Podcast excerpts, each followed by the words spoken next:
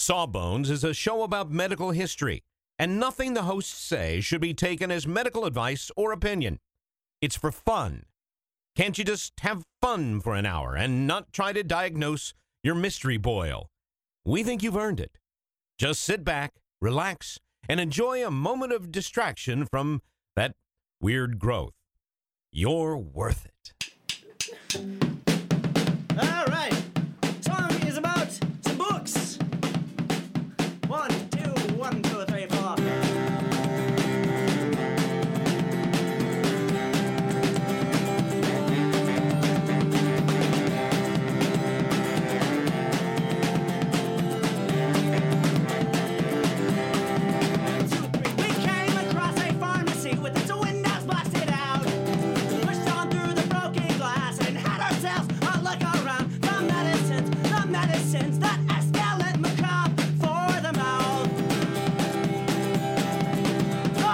Hello, everybody, and welcome to Sawbones, a marital tour of misguided medicine. I'm your co-host, Justin McElroy. And I'm Sydnee McElroy.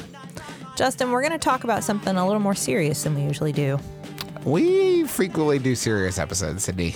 Well, At this point, I don't think that's a fair descriptor. I guess uh, but I would. There's still I would this say one's the a serious. exception. This one's a serious one. Is that what yes, you're saying? this is among our serious episodes. I have been uh, because of various groups I'm on on social media. I have been kept abreast, as many people have, not me alone, but specifically as a physician. I I am I receive a lot of articles about the medical crisis aspect that is happening along our southern border. Uh, obviously, there is a humanitarian crisis, a much larger issue than just the medical care. But the medical piece of it is is called to my attention frequently. I I guess those things are sur- probably just algorithms surface them to Yeah. me. The Yeah. internet knows I'm a doctor. yes.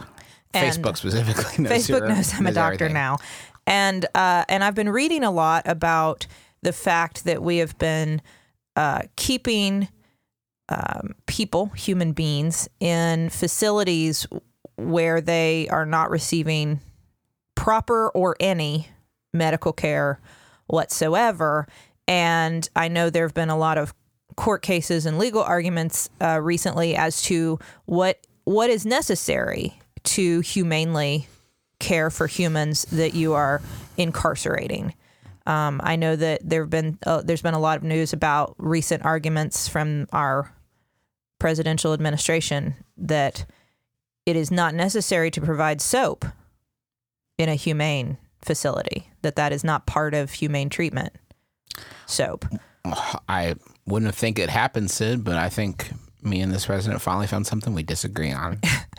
This is the one thing. this is the first one Mm-hmm. of everything. And hey, folks, I mean that literally. and you know there i i think that if we had never done this before um i don't know. Maybe you could say there was just poor organization. People didn't know what they were doing.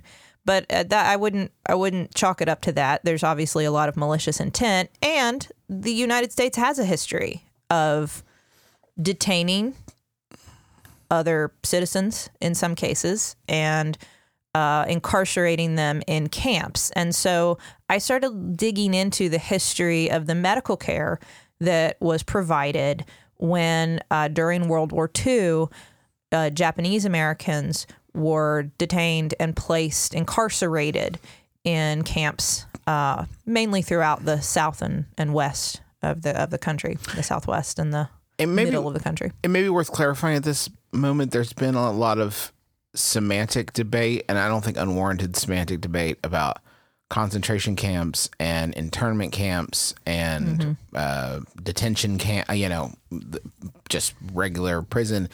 Uh, and I, we're going to be talking for about a half hour, so, and I don't want it to be a situation where it, we seem to be coming down on one side of of any sort of like y- you know vernacular or or what have you that is not our intent here uh we're just No, I, I think that it's important that we know what these terms mean. Right. Um, so the problem with internment And I didn't know it was a problem until I started researching this. So if you didn't know it was a I know the problem with internment. You didn't no, know the, pro- problem no, with the internment. problem with the word internment. Sydnee, I'm shocked. Um, for once, I'm on the right side of history. You saw no problem with it. Uh-huh, No. Sydnee. That obviously I mean the term. I'm aghast. I thought the appropriate term was internment camps.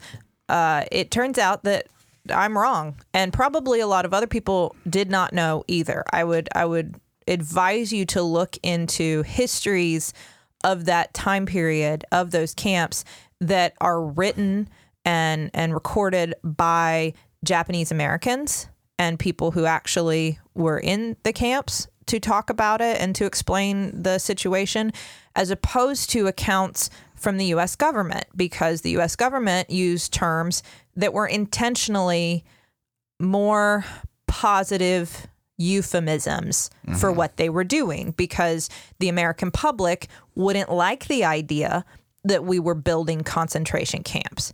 But an internment camp sounds like something else. And then when you call them an assembly center or a relocation center, that sounds not bad at all, right? So a lot of these terms that were used were specifically to cover what we were actually doing. Right. The term concentration camp, by the way, uh, we always think, rightfully so, it is connected with the Nazis, but there are there have been throughout history other examples of concentration camps. Uh, the the British had concentration camps during the Second Boer War. The Spanish had concentration camps during the Ten Years' War in Cuba, and interestingly, this has actually been addressed specifically regarding the the Japanese concentration detainment. I think those would be proper words. I would not call them internment camps. Uh, during World War II, this came to a head in 1998 because there was going to be an exhibit about these American camps at Ellis Island Mm-hmm. and there was going and the and the word concentration camps was going to be used throughout the exhibit. And an agreement there was some discussion is this appropriate? Is this really are we misleading? Is this does this equate it to the Nazi, let's call them what they were, death camps. Does this, does this make it all sound like the same thing? And actually, it's really interesting. Uh, representatives of Japanese Americans and Jewish Americans came together, the American Jewish Committee and the Japanese uh, American National Museum Committee, uh, representatives of Japanese Americans came together and decided that, you know what, this term is appropriate because, uh, as they put it, all of these camps, and they named some of the ones I've already named, have one thing in common. The people in power removed a minority group from the general population, and the rest of society let it happen. And that's a concentration camp. So the term is, is appropriate uh, for those intern Japanese Americans during World War II. Uh, and I would say would be appropriate along the border today. So It- I Is it is it fair to say that a lot the difference if we're talking about intern uh, um sorry internment, camp Internment. Mm-hmm. versus concentration camp a lot of it is connotation right i mean it is it is basically describing the same concept but it is the connotations that we have with those two terms So at the time, an internment camp could also have referred to a place where people who had actually either committed a crime or were thought to commit a crime or were uh, prisoners of war who actually were were known to be the the enemy, the you know other side of the war, it, it- where those people were held could also be an internment camp. And so to use that term for citizens who were taken from their homes and unfairly incarcerated lumps those two right it's together, it's right. not it's not accurate and so um i i this these are the terms we're using uh one other terminology uh, i found both uh, japanese americans and nikkei as a perhaps preferential term nikkei for uh, people of japanese descent who have left japan and live elsewhere. Nikkei is also so i sometimes will use that term to refer to japanese americans. Okay. So, in case you're not aware, uh, I'm not going to do an exhaustive history of what the the legal and the, the issues of the war and you know why we put Japanese citizens into Japanese American citizens into these camps. I'm not going to talk about all of the things that went on, that there are many atrocities outside of the medical piece of it. I'm just going to focus on the medicine. Um, but following Pearl Harbor, the bombing of Pearl Harbor in 1941, Roosevelt issued Executive Order 9066, which basically said we are going to have these military exclusion zones, parts of the country where anyone who we could suspect might undermine or harm America can be removed from that part of the country. And this paved the way uh, for the military to remove anyone of Japanese descent uh, from California and then parts of Oregon, Washington, and Arizona So basically along the the Pacific coast. where where the majority, the vast majority of uh, Japanese Americans were living at the time. The the well, and Hawaii, I should say, uh, but the continental U.S. was the focus. It, it's actually interesting if you look at the numbers. Uh, there were a lot more people of Japanese descent living in Hawaii, like proportionally, proportionately, but a much smaller proportion of them were placed in camps, whereas a much larger proportion of the mainland Japanese American population was placed in camps for whatever reason.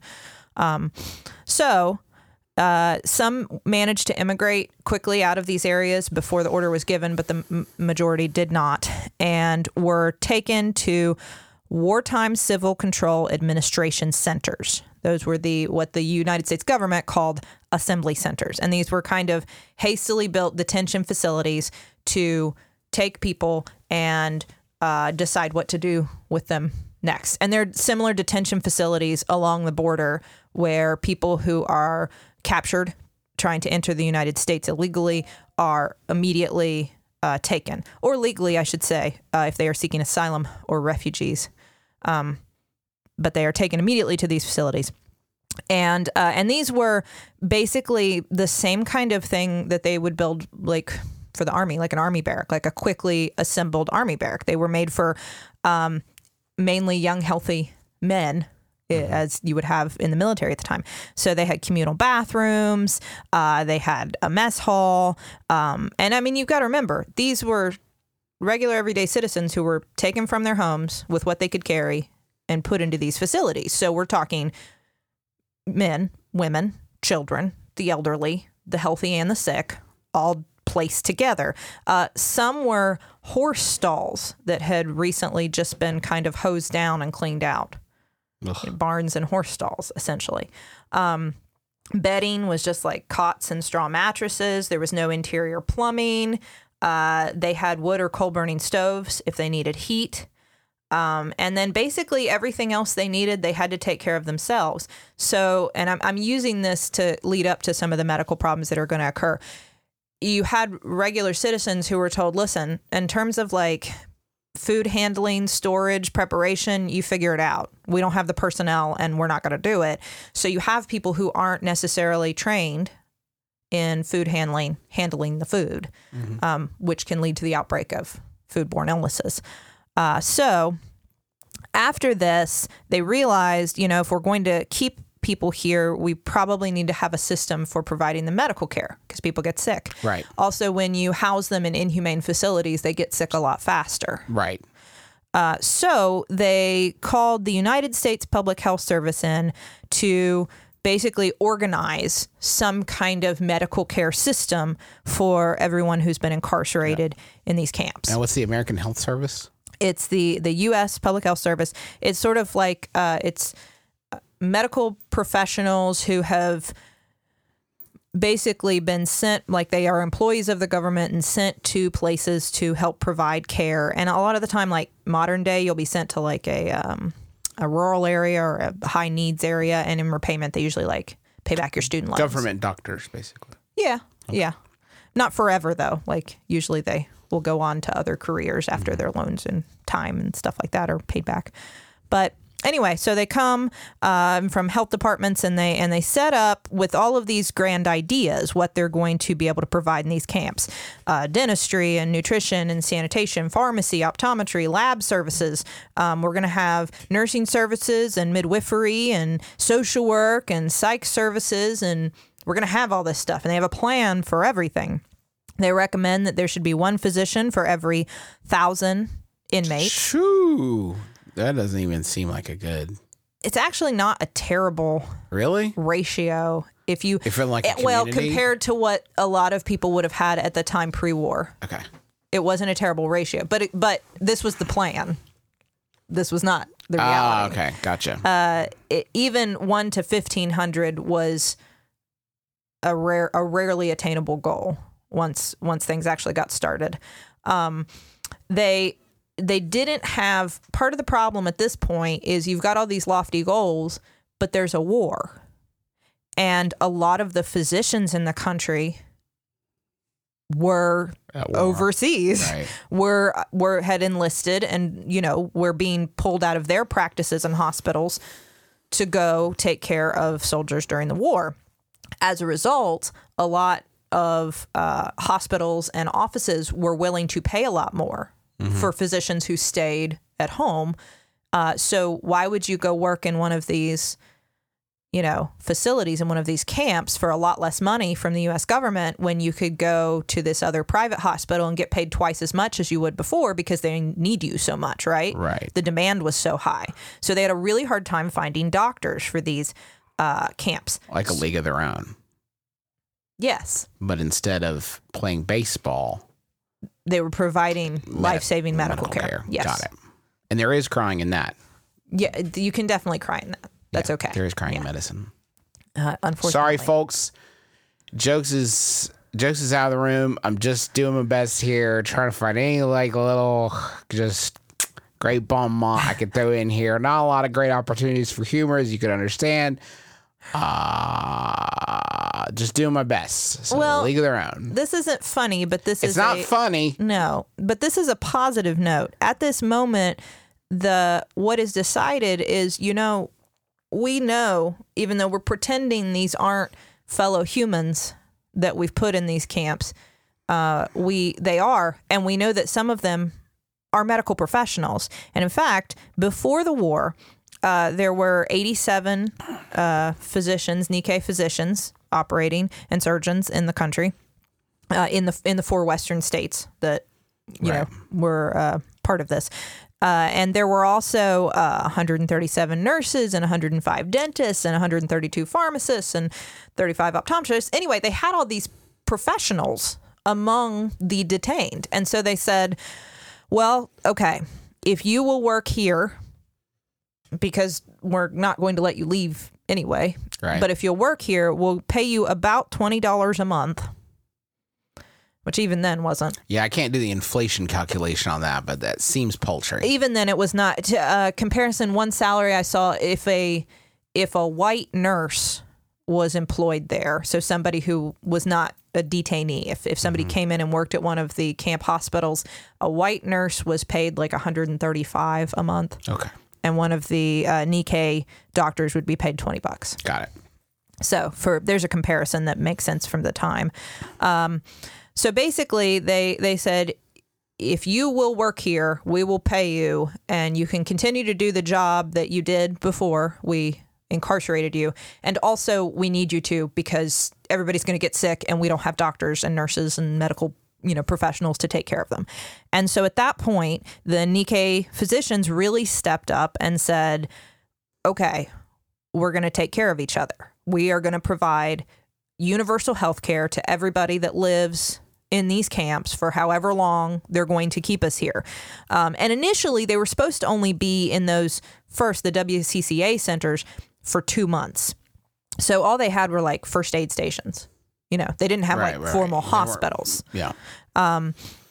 Now, they weren't necessarily only there for two months. Sometimes that lasted a lot longer, which is, again, I think echoes what's happening at the border. In a lot of these initial facilities, people are supposed to be detained for no longer than, I think, like 72 hours. Um, but in some of these cases, especially some of the children who have gotten very ill and some of the children who have died at the border, they were kept there for six days or longer. So you see these cases where um, exactly what happened here. People are kept there way longer and The they don't have of- the facilities. The wheels of bureaucracy never turn as, as quickly as, as they say they're going to. exactly. So uh, so they so they have these crowded, unhealthy, unsanitary unsanitary conditions inside these WCCA centers, and people staying there much longer than they had intended. Um, so it was absolutely essential that they had these physicians who were able to step in and immediately begin taking care of people. Um, the first goal was an inoculation program. Because uh, the doctors knew, and the and the medical staff, not That just the doctor. spread in a camp situation, you could have it could be Yes, exponentially worse than outside of a situation like that. So they immediately began immunizing as long as they had immunizations. Shortages of of supplies were always an issue, always an issue. So anything I'm saying that they did, please know it took longer and was harder, and they never had enough, even though they worked as hard as they possibly could. Uh, but they they immunized everybody against diphtheria and typhoid and smallpox and whooping cough. They had uh, during a three month period they gave 28,923 typhoid immunizations and 11,475 smallpox immunizations, which is a lot. But you got to remember, at the end of the day, we are talking about between 110 and 120,000 people who were placed, who were incarcerated in these camps uh, by the end. So, uh, so that's that was the beginning at the WCCA centers. Now, obviously, this was not the last step. Um, you might not know this. This was, I've I've actually learned a lot about this process. From there, uh, the the citizens would be sent to WRA centers, and I want to talk about the next step because a lot more medical care would happen at these facilities because they were they were kept there a lot longer. Mm-hmm. But before I do that, let's go to the billing department. Okay, let's go. The medicines, the medicines that escalate macabre for the mouth. It may seem a little weird to be doing ads on an episode like this. Unfortunately, we don't know sort of what these topics are going to be when we're figuring out like ad calendars and all the boring business stuff of podcasting. So to to try to strike a balance, we thought that we would take the money that we get from our our lovely sponsors this week and uh, donate it to RAICES Texas. Uh, RAICESTexas.org is an uh, 501c3 nonprofit agency that promotes justice by providing free and low cost legal services to underserved immigrant children, families, and refugees. Fantastic. So, uh, with that in mind, here's a quick word from Squarespace. If you are building a website and you want to get your dreams out of your head, get out of, you get out of my dreams and into my webpage. Now, What do you think about that? Mm, That was kind of a parody on like a a modern take. modern Billy Ocean thing. Uh, you can do so with Squarespace. It allows you to showcase your work, put your content out there, sell stuff, and uh, you know do all the website things. You know the things that website can do, and these are really nice looking ones too. They have customizable templates created by world class designers that are optimized for mobile. They got a new way to build uh, buy domains and you can't build a domain. That's actually the purview of the of i don't know a shadowy organization. There's there is a group that does it. Anyway you choose and and you buy the domains and you choose from over 200 extensions and they got built-in search engine optimization seo in the biz uh, so it is a it is a great way to get your website off the ground figuratively speaking websites do not fly in actuality. So head to squarespace.com slash sawbones for a free trial. And when you're ready to launch, use the offer code sawbones to save 10% off your first purchase of a website or a domain. well, Sid, summer's here, Yes. literally today, Oh, I today, think, as we're recording it. Welcome, summer. And um, that means the shorts weather for hoops. But you know what I noticed? My beloved MeUndies, when I wore my my boxers, uh, They were hanging out underneath. they the were shorts. hanging out underneath the shorts. At least they are MeUndies, so they were attractive patterns. They that were you could see attractive. extending from the legs of your shorts. But there was like a black and white stripe pattern from MeUndies that did make it look like Beetlejuice was trying to escape from my crotch. So what did I do? Well, I go to MeUndies and I buy myself a bunch of briefs. That's too much information, I realize as I've said it here, but that's how much I love MeUndies. I could have just done some sexy cutoff boxers like people do where you get the scissors and you cut them off for summer. But I didn't do that. I went and bought handcrafted briefs. I love that scene in 80s movies. Love that. Love that classic bit. Uh, but MeUndies also is the has a loungewear, the softest loungewear on the planet. In fact, hang out in their super comfy lounge pants and onesies. Uh, you want to try MeUndies? You're tired of the hype. You want to experience it for yourself? Get 15% off your first pair, free shipping, and a 100% satisfaction guarantee. The boxers are delight. The briefs, which I'm wearing now, by the way, also super comfortable. Fantastic stuff. Go to meundies.com slash sawbones right now. That's meundies.com slash sawbones. So Sid, where where were we? So, uh, as I mentioned, we're about to be transferred out of these WCCA centers, and, and I want to talk about the more permanent kind of semi-permanent hospitals that were set up. Um, one one example I did want to give of the food handling and and storage issues. This sounds like a small thing, but food poisoning can be a big problem.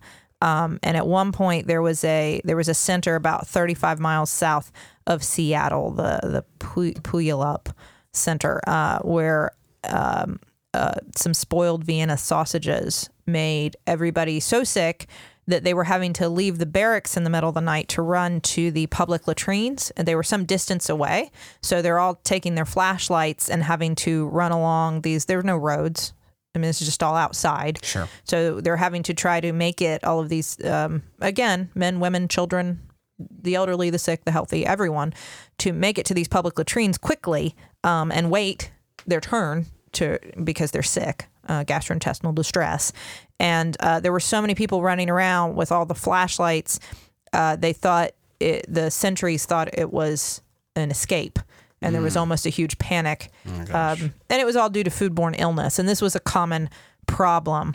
Uh, one thing that was noted, I, I would say, over and over again is that uh, obstetrical care was something that nobody thought of initially, um, and it but it especially as we move on to the war war relocation authority centers, which was where they were supposed to be slightly more permanent places where you could be detained for a longer period of time, so more comfortable, more services uh, before the plan was to relocate people to these non-military exclusion zones, right?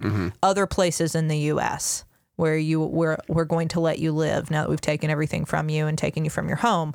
We're going to send you somewhere else, um, or you could be possibly sent back or sent to Japan, either. Um, Especially, it's it's worth noting at the time there was not a pathway for a lot of the uh, Japanese Americans who had actually immigrated to Japan, not first generation or second generation, but who, who had actually been born outside of the U.S.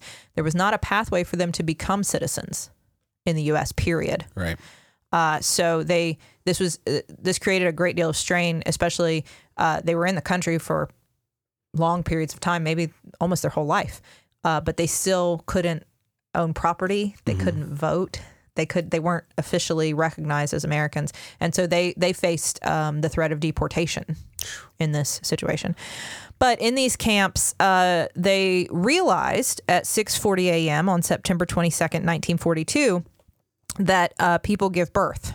Oh, that, Sometimes. that had escaped them until that exact moment. Yeah, and that they weren't really uh, set up for anyone who gives birth or the giving birth process or what they would do. God's green earth, would they not take that person to a medical facility?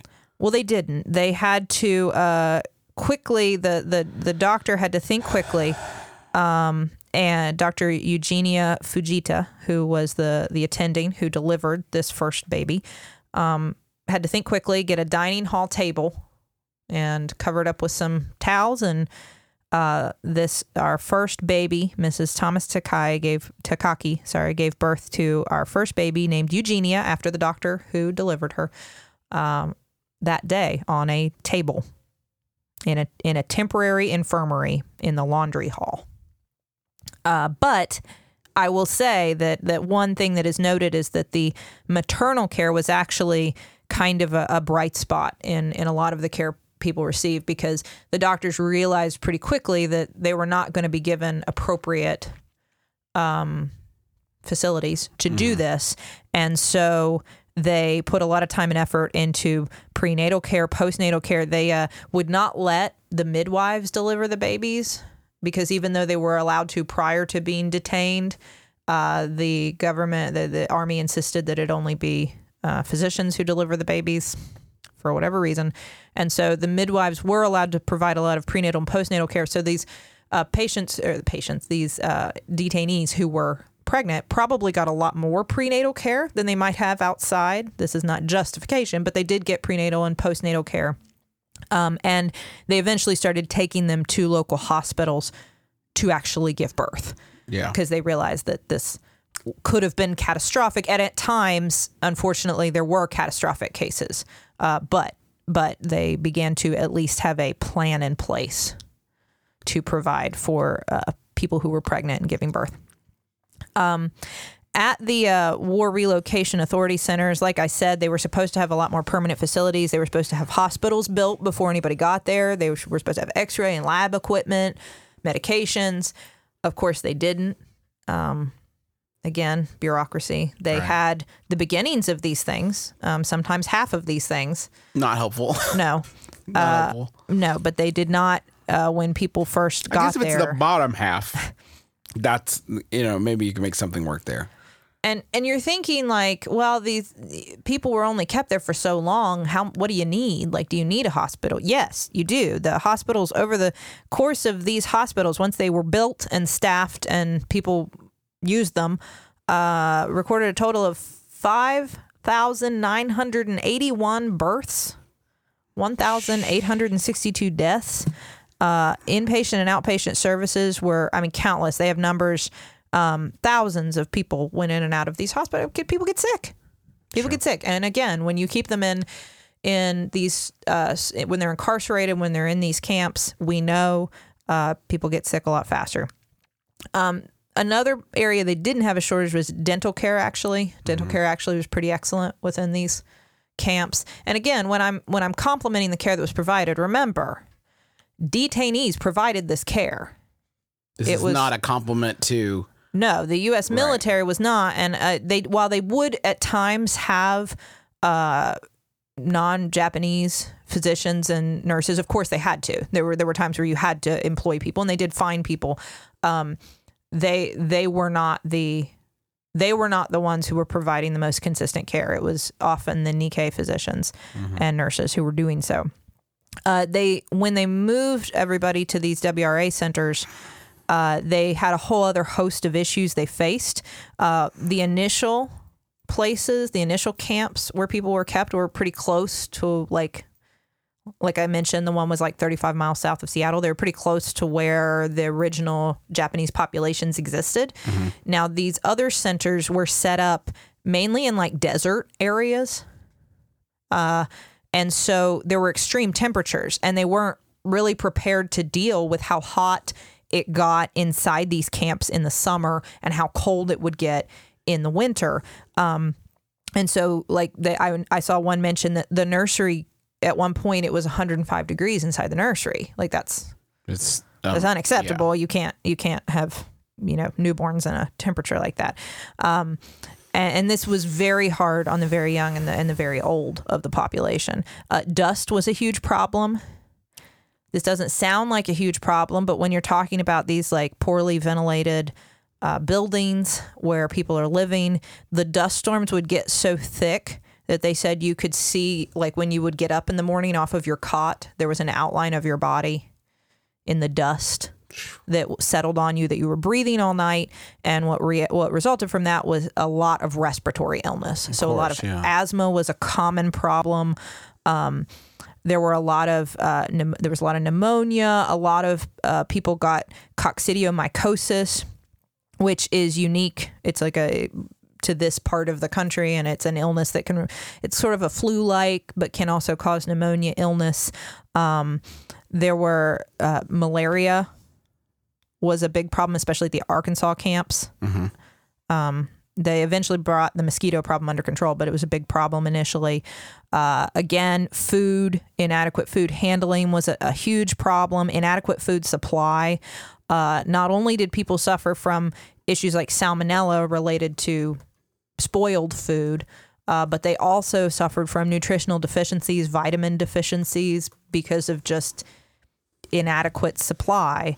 Um, it was a it was a frequent uh, the the U.S. military would publicize often how little they were spending uh, per inmate in these camps, how little money they spent on food. Um, and to contrast, they would always publicize the number. We only spend, it was like 37 cent per inmate on food in the camps, but our troops get 55 cent per troop. So don't worry. Don't worry. We're not feeding them too much was the, the message that they wanted to make sure the public got. Um, TB, tuberculosis, is a huge threat in any any situation where people are living in close quarters like this, um, and accounted for like 11% of the deaths that that would initially occur or that would eventually occur in these camps. Um, as time went on, because the whole idea was that you would go to these relocation centers and be sent somewhere else, uh, physicians started to leave. And so at times it would become a big problem to provide medical care just because you doctors left. They moved somewhere. Uh, and you kind of see it was interesting these were things that i learned this divide between uh, some of the physicians who were immigrants to this country and the first generation Japanese Americans who were actually born in this country. Uh, a lot of the immigrants to this country felt the need to stay, and I, they all did. They all felt this compulsion that even if their family had gotten a place to go and they could leave and start a new life and be outside the camps, a lot of them struggled with the responsibility of taking care of their you know fellow Japanese Americans. Um, and they found that a lot more of the what are called Issei or the immigrants to this country who were not technically citizens of the United States they were more likely to stay and continue to provide care even if they could have left um, because they felt this obligation uh, to, to maintain. But even with that, uh, people were leaving. And as they brought in more and more Caucasian physicians and nurses to fill these spots, uh, the care suffered somewhat, not necessarily from incompetence as much as cultural issues, cultural ignorance. Um, there was a lot of divide and, and I would say well founded mistrust. Sure, of course, yeah. Despite all of these issues, despite all of the uh, the struggles, uh, by the time in December of 1944, when there were two court decisions handed down, one was Korematsu versus the U.S., which said basically, yeah, we don't think it was unconstitutional at all to take all of these citizens out of their homes. That was fine. You can call it a military exclusion zone and move all these people. The Supreme Court decided that. They also made a decision ex parte Endo, which said it's not okay to put them in facilities, though. Hmm. So you could have, the removing was fine. The camps are not. So they just stand outside then. They, they have to leave their houses and then they have to go somewhere else, but we don't have a place for I them. don't, I don't know what the legal solution Right. to that was. Yeah, it seems a little contradictory. So by the following January, uh, the officially the policy you couldn't incarcerate. It was illegal, unconstitutional to actually incarcerate people. So uh, this began the end of incarceration. Although the last camp didn't close until March twentieth, nineteen forty six. Uh, even though slow. Um, and so through that whole period, you still had doctors and, and nurses and other medical personnel taking care of people within these facilities. Um, and it really is a testament to the Japanese Americans, to the Nikkei, to the uh, Japanese immigrants who had not been granted citizenship, citizenship status, who should have been by all rights, but didn't have a legal pathway to at the time. It is really a testament to them that care inside these facilities was as good as it was. And again, in a in a com- I am not saying that it was a paradise. No. Sure, right. They there were all kinds of health problems that let's be honest, were created by the camps. The very nature of the camps created most of these issues. Um, but these these physicians and nurses and dentists and pharmacists and midwives persevered and managed to provide uh, for their limitations a very high level of care to their fellow fellow uh, detainees, which is is admirable and a bright spot in a very very dark uh, story, uh, dark chapter of our history. Um, the legacy, of course, persists. It would be very ignorant to assume that once everybody was let out of the camps that everything was fine, that you don't suffer long term consequences from that. There were some, as some children or as some uh, adults today note that who were born inside the camps for the first four or five years of their lives, it's all they knew. Sure, of course. Um, So post traumatic stress disorder was a common problem, anxiety and depression. And when you left, I didn't even get into when you left, it's not like they gave you everything back they took from you. Sure. You'd lost your land, your home, your possessions. You had to go somewhere new and start over again. Um, so there were all kinds of long term issues that a lot of the detainees suffered due to that kind of toxic stress and the adverse childhood events that the children in the camp suffered. Um, and there's there was one study I found that showed that it even just being in the camps probably uh, limits the expected lifespan of an individual um, when compared with a cohort that uh, genetically is similar but did not experience the, the camps. Um, and I think that this is useful for us to reference and talk about because I, I think everyone would agree that that was a horrible, horrible thing that we did and shouldn't have done. It was wrong legally and morally and on every level that you can be wrong. It was wrong. And it is what we are doing again at the southern border. Um, whatever whatever your personal feelings are on immigration, I think we can all agree that taking fellow human beings and putting them in unsanitary, unsafe, unhealthy conditions uh, where they don't have proper food or water or a surface to sleep on. Uh, you can read any of the accounts. People are kept obviously behind these uh, fenced in, if you want to call them cages or you want to call them fenced in areas, whatever words you want to use.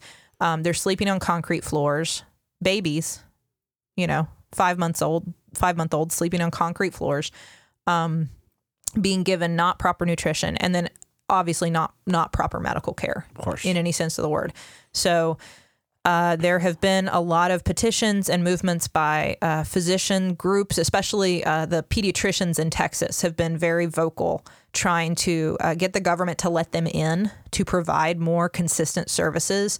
Um, a lot of the uh, people who are coming to this country have already uh, been put through severe severe environments and situations, have have traveled long distances, have perhaps had their medications taken from them, uh, stolen from them, or um, in some cases just uh, taken by border patrol um, as routine. Just take take your backpack, and if that has your insulin in it, now you don't have your insulin. Um, and there isn't necessarily a lot of people at the border who have any kind of medical training to recognize who needs immediate evaluation by a hospital or clinic and who can go straight to these facilities. Um, so we're just we're repeating these mistakes all over again. Um, is there anything to be done Yes. aside from the obvious, like make us, you know, political pressure that you can apply? Seems, you know, uh, protesting and voting for good people that don't support concentration camps. It seems like a groovy start. Sure. I mean, I think one thing is it, we need to acknowledge what these are. I, they are concentration camps. If you feel better calling them detainment camps, okay, uh, internment camps is not technically accurate, I would say, because of the connotation. Although, well, I guess technically it could be accurate, but the connotation, I think, leads you to believe that these people have done something wrong and they haven't. They are asylum seekers. They are seeking asylum, not concrete floors and cages. Uh, but uh, they are one. Let's call them what they are, and then let's recognize that that's a humanitarian crisis, and the United States doesn't want to be involved in that. And I would say calling your personal legislator, uh, senators and congresspeople, and letting them know that you care about this issue. You don't have to. I think a lot of times when we call, we think we have to have like a specific piece of um, like legislation that we're calling about. Like I'm calling to ask you to vote yes or no on blah blah blah. And that's great, but you can also call to say, I just want my senator or whoever to know that I really care about this. This matters to me. And if whatever action they take or don't take will help decide my vote in the future. And I would like to see action taken. Um, the other thing that you can do right away that's even easier than making a phone call, because I, I hate using the phone too. If I, I feel you, I'm solidarity if you don't like making phone calls. Uh, you can donate to RAICES Texas. That's R A I C E S Texas.org, uh, who can help, um, hopefully, uh, make sure that people are getting asylum seekers and immigrants are having a, there's a just process for this. Um, and I would say those are the main two things you can do today because we didn't even touch on the fact that it is a medical issue that we are separating families. It is a medical issue that children are being removed from their parents. Uh, that kind of toxic stress, that adverse childhood event, will damage them possibly forever. And they will require extra medical care and likely uh, mental health services and social services for the rest of their lives because of the damage that is being done in the name of the United States. And that's all of us, at least us two as citizens. Um, that is a medical issue. And uh, we have to stop. Uh, folks, thank you so much for listening to our episode. I know it was a tough one, so thank you for for hanging in there, um, and and and not not looking away, which I think is the easiest thing to do. Uh, our theme song is provided by the taxpayers. Uh, it's called Medicines. You can find their music on Bandcamp, I believe, if you want to find more taxpayers music. And um, we're on the Maximum Fun Network, which has a lot of great podcasts you can go track down. But um, we will be back again next week, uh, statistically speaking, with what almost certainly will be a more lighthearted episode. Uh, but Sure. until then, my name is Justin McElroy. I'm Sydnee McElroy. as always, don't drill a hole in your head.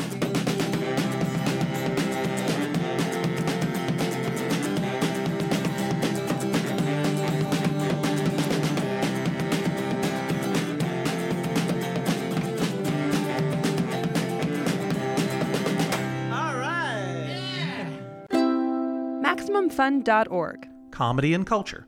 Artist owned? Audience supported.